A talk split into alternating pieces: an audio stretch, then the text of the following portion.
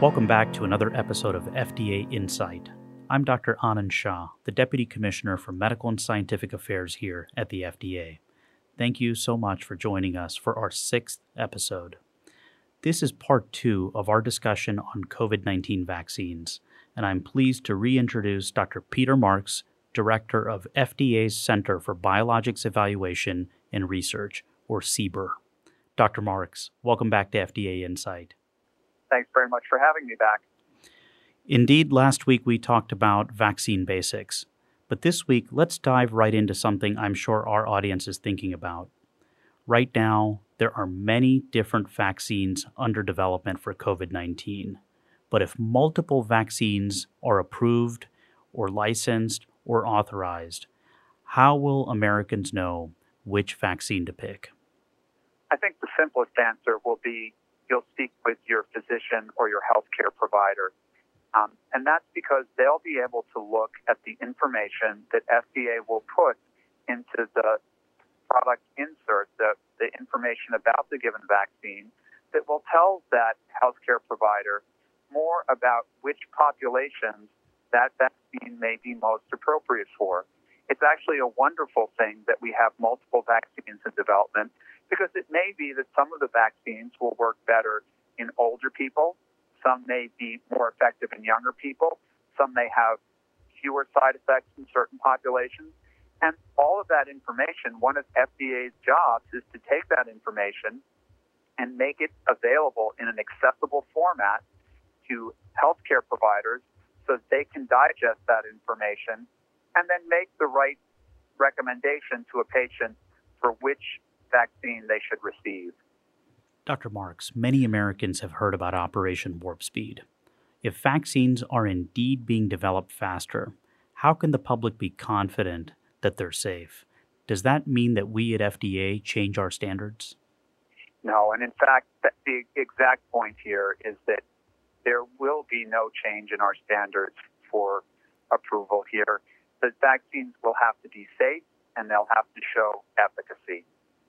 What's happening here in Operation Warp Speed is that vaccine development is normally a very linear process, and that's because it moves from step to step to step in order to essentially de risk the cost of, of making a vaccine.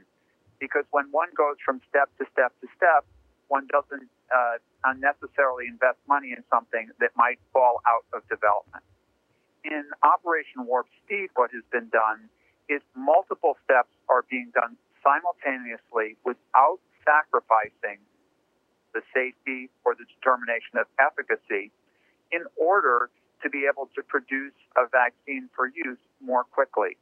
So it's just a matter of here, the, the, the, the benefit of having a vaccine is so great that it's worthwhile putting the additional resources in to do things at the same time rather than one step after another so that uh, we can end up with a vaccine more quickly. Obviously, at the end of the day, we have to make sure that all of the boxes are checked and that we have a safe, effective, high quality vaccine that people are able to receive. Dr. Marks, you mentioned efficacy and safety. Can you explain a bit about how a vaccine is developed? There's a lot of information available about different phases of vaccine trials. What does that really mean? So, there are various stages of vaccine development, as you note. The first part doesn't involve even using people. The first part involves using one of the known vaccine platforms or developing a new vaccine platform. Having that particular uh, vaccine that one makes then tested in animals um, in order to understand how animals form immune responses to the vaccine. And for many infectious diseases, and thankfully also for something like COVID 19, there are animal models that we can use to help tell us whether uh, the vaccine is likely uh, or not to cause an immune response in uh, in a human. It doesn't tell us for sure, but it gives us some insight. And once we have that data and we feel comfortable and we also see that it appears like the animals have not been adversely affected from the standpoint of safety, we go into a first in human study, which is often called a phase one study. And there, what we're looking to do is to see if the vaccine is safe when you give it at, at a given dose. Is it safe in the people who it's given to? And then it generally progresses, if it's safe, to a phase two trial. That's where one looks not only at is it safe, but also can we find the dose at which it has a uh, has a protective effect. And oftentimes in that case, we'll use something that might not be the final endpoint that we're going to use in the clinic, but we'll look at whether it causes an immune response in the individuals. And then once something passes that test, that it causes an immune response in the individuals and is safe, then it moves on to phase three. Phase three are usually large. What I mean in vaccines, it's usually tens of thousands of individuals where either half uh, or two thirds of the people get the vaccine and half or a third perhaps of people get uh, a placebo. And one looks to see if the vaccine protects against uh, the infectious disease. For those who might not be familiar with the term placebo, placebo just means an inert substance, so something that's not active. So the idea is to make sure there's a difference between the vaccine and and that non-active uh, placebo to see if there is uh, an effect, and then that way, unambiguously, without any doubt, at the end, one can see that uh, the vaccine has the kind of efficacy that we need to see uh, to approve uh, or authorize a vaccine for use. Those large trials in phase three also provide us with very large of safety data that also help us feel comfortable then that they meet the standard that we can either authorize or license those vaccines. And then there's actually even what's really like a fourth stage of, uh, of development. Sometimes it's called phase four, but in this case, it's what happens after the vaccine is approved, which is that sometimes we ask manufacturers to do additional work to look in special populations, or we ask them to do studies to look at even larger numbers of people to make sure that we really understand how the vaccine works in either specific populations or that we understand any specific uh, side effects that we think might be associated with the vaccine. Dr. Marks, I want to pivot to a question that I know is being discussed at many water coolers and dinner tables across America. It's probably something you can't answer, but how soon do you think a vaccine can be authorized or licensed at the current pace of development? Um, this is this is like a question of like the uh, the rock upon which a thousand ships have uh, gone down at. I, but I'll give it, I'll give it my shot here.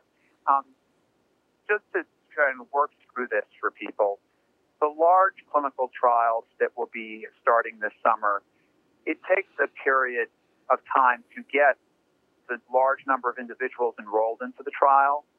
After the trial is enrolled, the patients all have to receive the vaccination. Then it actually takes several months to see if there are any differences that uh, arise that indicates that the vaccine may be effective.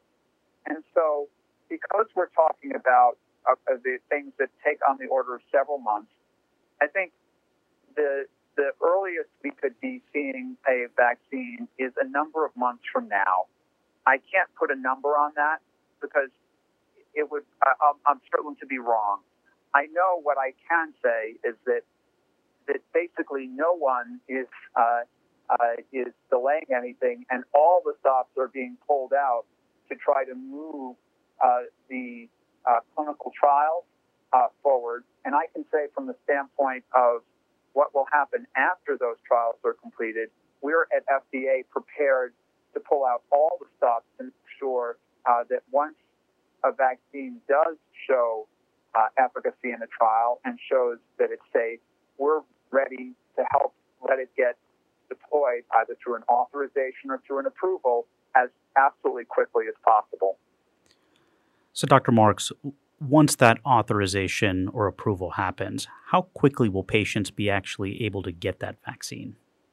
So, the groups around the government, it's cross government, are working together here to make sure that it's really going to be a matter of weeks from the time that we get data uh, to the point that that vaccine can start to be deployed. Now, how much of it will be deployed and how long that will take, I can't answer today.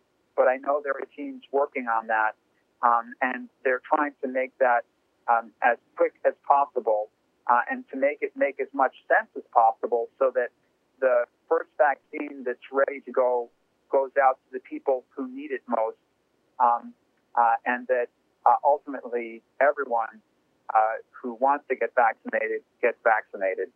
So, patients and consumers will have to make a decision about whether to uh, seek a vaccine or not. And in the news, we often hear about a term uh, known as herd immunity in the context of COVID 19. What exactly is that, and why is herd immunity important? So, herd immunity is a situation which we have in the United States to certain infectious diseases. Um, when we keep, our, for instance, our measles, mumps, rubella vaccine rates up high enough, uh, where people, enough children are vaccinated, we don't see those infectious diseases anymore because so many people are vaccinated that there's no room for the infectious disease to find a toehold to move from person to person because if the, the average person that someone meets is immune to it. So even if you happen to have measles uh, for some reason, you can't spread it because everyone around you is immune. That's the concept of herd immunity. That you you you have enough people in the uh, in the population that can't get the disease, that the disease has nowhere to go if it shows up. That's exactly what we'd like to ultimately see with a really effective vaccine, one that might have, I think, uh, we, we estimate at least 70% efficacy um, that would have that same effect where if you had 70, 80% efficacy and enough of the population is vaccinated with it, COVID 19 will have nowhere to go and it will just go away. That's what happened for smallpox. It's what happened for uh, measles, with the exception of the occasional times we've had uh, reimportation. It's what's happened with polio. And so this is an incredibly important thing. And so it, I would view it as almost a civic responsibility uh, once we have vaccines to go out and get vaccinated because if we all do this, we're doing it for each other to protect each other uh, in the long run and help us all get back to normal lives. Dr. Marks, is there a process in place to help evaluate the vaccine when it's used broadly? So, um, once the vaccine will be used broadly, we already are putting in place, in conjunction with our colleagues at the Centers for Disease Control and Prevention, systems so that we'll be able to monitor not only the safety but also the efficacy of this in the large population. So we will be making sure that after the vaccine uh, is out there and getting used, any vaccine, that we are keeping tabs on what's happening in terms of its safety. We'll be making sure that there aren't some uh, rare adverse event that pops up uh, that we didn't see before. And we'll ultimately be looking at its efficacy, seeing in large, large populations, millions of individuals, is it doing what it's supposed to be doing? And so I think that's a very important component of what we're able to do. And if you ask me what's different now than 10 years ago, I would say that is one of the major differences is our ability now through having excellent uh, electronic medical record systems, claims-based databases that we can use as tools after a vaccine is deployed to understand their safety and their efficacy profiles.